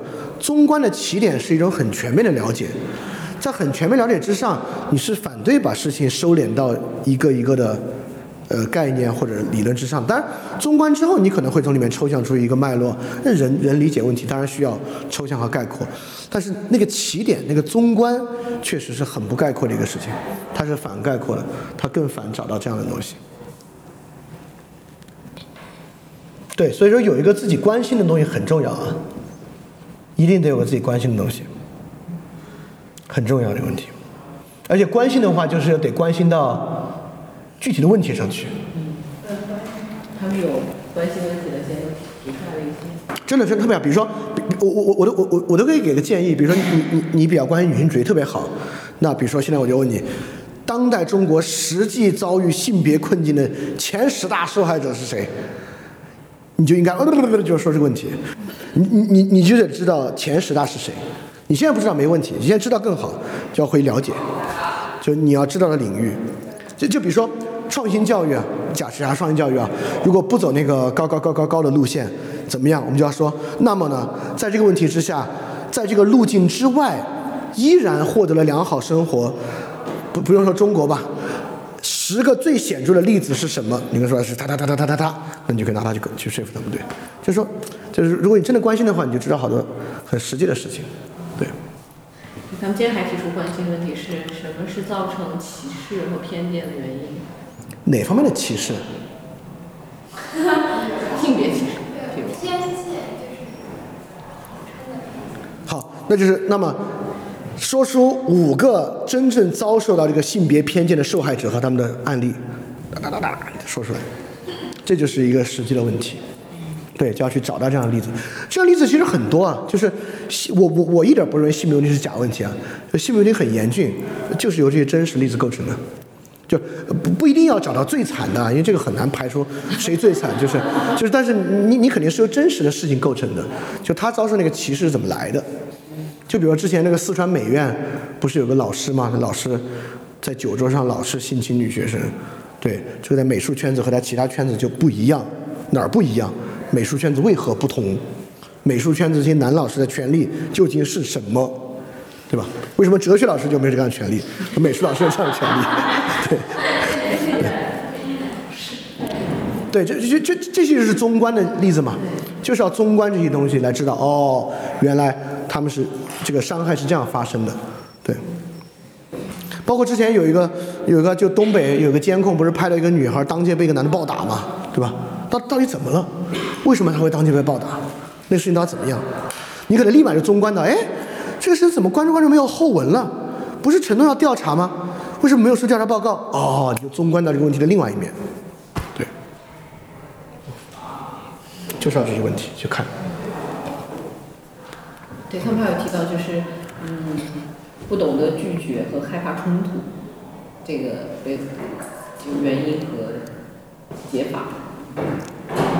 害怕冲突很正常，这这是谁谁谁不害怕冲突？除非你有绝对的把握可以打赢他，不然人都挺害怕冲突的。拒绝不是，这这还是那个问题嘛，就是，比如说你妈妈老是因为这个原因给你特别大的压力，就是你最大的不会拒绝带给你伤害的是，比如你妈妈，那我们就看怎么回事。就是这个问题，我我我一直觉得没有那种泛泛的，就是怕拒绝这个事儿，因为现在有一种换，这叫什么人格？怕拒绝啊，讨好型人格对吧？依恋型人格对，我觉得没有这是没没有这种泛泛的怕拒绝本身，你知道吗？对。其实有有点像那种纯粹内在。对，就那种纯粹内在。我觉得怕拒绝这个事儿，有时候是好事儿啊，就是你你是一个特别能够响应他人需求的人，总能帮到他人，就只要没有给你带来很大的这个困扰，挺好挺好。我倒觉得是个好事情。对，那带来困扰就要看哪种嘛，就比如说，啊，比如有一种，就你明确的知道他人身上有个错误的问题，但你每次只能迎合他，导致他那个错误越来越大，就说明你虽然响应不是问题，但你可能响应的方式太消极，对吧？就比如说我，我有个朋友，假设是我亲兄弟，我我其实没有啊。假设我亲弟弟有一个，他老是赌博，赌输就问我借钱，然后我也没法拒绝，就借给他，然后借到我自己钱都不多了，但我确实没有任何办法能让他不要赌，哎，那这就是我的问题。但这个问题似乎不是不会拒绝的问题，而是你不会影响他，对吧？也就是说，这个时候我最好的方法，我有三个方法，一个是我弟弟问我借钱，我说去滚蛋；一个方法是我就借给他；一个方法是我借给他，但是我让他戒赌，对吧？就是他是这个问题嘛。所以我觉得总是这样的问题，不是一个拒绝不拒绝的问题。对对对对，是个你怎么去影响他的问题。我要去查。啊，对，去查一下。对，前十大这个性别受害者，特别好，特别好。对，就是要去接触这些例子，包括比如余秀华，她肯定是个性别的受害者，但余秀华是怎么样，怎么样变好的？怎么问的来着？问的啥来着？什么性别受害者？对，就是女性主义是个实际的问题。那重要的就是，你你怎么样跟这个问题真正的破真呢？就是那么在当前的这个环境之下，可能最典型的受到这个性别歧视或者性别压迫的女性受害者是谁？她们遭遇的问题是什么？是职场的问题吗？是家庭的问题吗？或者你都可以找，比如最典型的五个职场受到歧视的女性是什么？就最好不要是说啊，这个没什么典型的，都是一样啦，就是啊，就是这个姐呃不生孩子就在企业内找不到工作，这就又泛泛了，对，有那种典型的。之前就有一个那个浮游，他他他不是因为生孩子，他是北京青年报的一个记者，他被他老板霸凌，跟性别问题有很大，这些你们还不没有我知道，就是有跟性别问题有很大的关系，对，对，妇幼是职场相关的，对，挺多的，挺多的，这个网上现在大家都很关注了。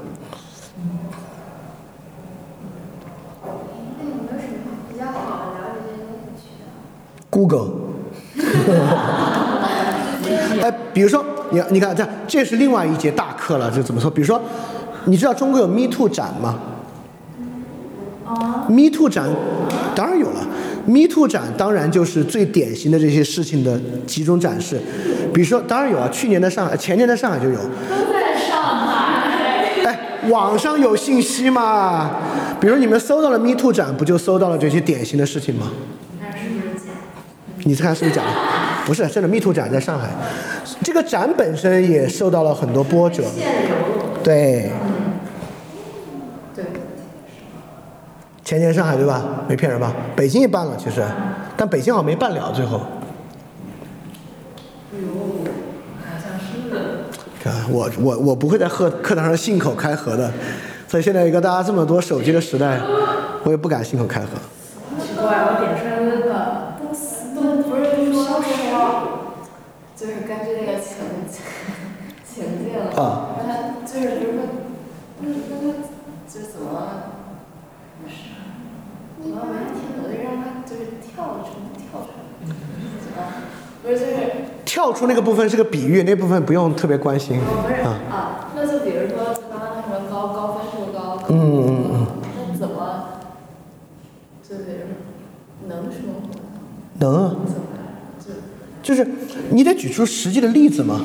就是那个中观的例子，就是说，你你这个时候当然是中观另外一种不在这个路径之中，但是又活得不错的方式，让他看得见、摸得着，让比如一个家长或者一个学生发现，哦，这样不也可以吗？那他还是觉得自己的好，不，至少他就有对比了，他好过这边是看得见摸得着的生活，是他身边亲戚朋友的孩子、邻居的孩子、同事的孩子，那边是个概念，叫做关于人的教育，对对，这这两个根本根本没人比较。比如他有个邻居的孩子上职高去工厂里面，现在是这个高级技工，一个一一个月拿五万，他觉得是不是还也还可以啊？这样赚的更多，对，这这是这实际的例子嘛。什么叫高级生活呀？有钱的生活就是高级。但但你也得给他说，那没钱的那种高级生活怎么个过法，对吧？他根本难想象啊，他觉得没房没车怎么生活能持续下去？对，这个问题是现在还困扰了我的一些亲戚。哎，所以那个问题就是你朋友如果刚才就是那个问题，就如果你朋友发表了一通娱乐性质的解释理论之后，你怎么办？我我有呃有时候就不说嘛，你有有的人你也知道那个时机不到，有时候我说我就我就会给他一个实际的例子，我就说不是你那样的，比如说你看那个事那个事儿里面就不是这样的对。Sometimes 有用，sometimes 没用。但是为什么他们没有关系呢？就我真的觉得，哎，我说个实际的问题，就是我跟我表哥这个意识形态冲突非常剧烈，然后他，哎，我就不说他具体了，这个东西需要很强的耐心。为了让我表哥产生触动，我给他喂了无数的例子，很多例子他都有那种陈词滥调的方式，直就直接推回来。哎，这不就是那个嘛？啊，这不就是那个嘛？这不就是那个嘛？直到就是有一些跟司法系统相关的例子，因为他是个商人，他可能会面临这样的危险，然后他觉得哦，我这事我以前不知道呢，我这样的话确实不太好。然后他就开始跟我说，哎，上次有个移民去德国的机会，对，就是也也就是说，你你肯定也不能要求自己，你递出去的每一个例子都那么直击人心，一听他就瓦解了。你可能会很需要很耐心的给他从不同方面递好多好多好多好多例子，然后其中有一些例子，哎，会跟他的生活产生冲突，导致他从这个例子之上产生一种，哦呦，我得好好综观一下这个事儿的必要。对，这这是这是一个还是确实需要点耐心的事情。之前还有好多女性主义的博客，后来都呃关了，但是网上都有那个网页快照啊，至少 Google 上应该都有，被关了吗？呃都有，被关的当然多。那个用 Google 快照看都能看，所以说他们有些人就会写嘛，我最近经历的事件是啥，就都有很多实际的例子，怎么回事？怎么回事？怎么回事？哦，你们都对女性主义很在意啊？挺好的，挺好的，我觉得是好的，因为这就是很自然，就是我自己是女性，我在意女性，就很真诚，对，特别好，他们要通过打压来解决东西，好像不是一个好。没有用，没有用。网上吵架就是发明一些称呼，然后互相骂一骂，没有，没有用，没有用，真的没有用，真的没有用。而且就搅乱整个整个氛围。对对对对对对，就是把水搅特别浑。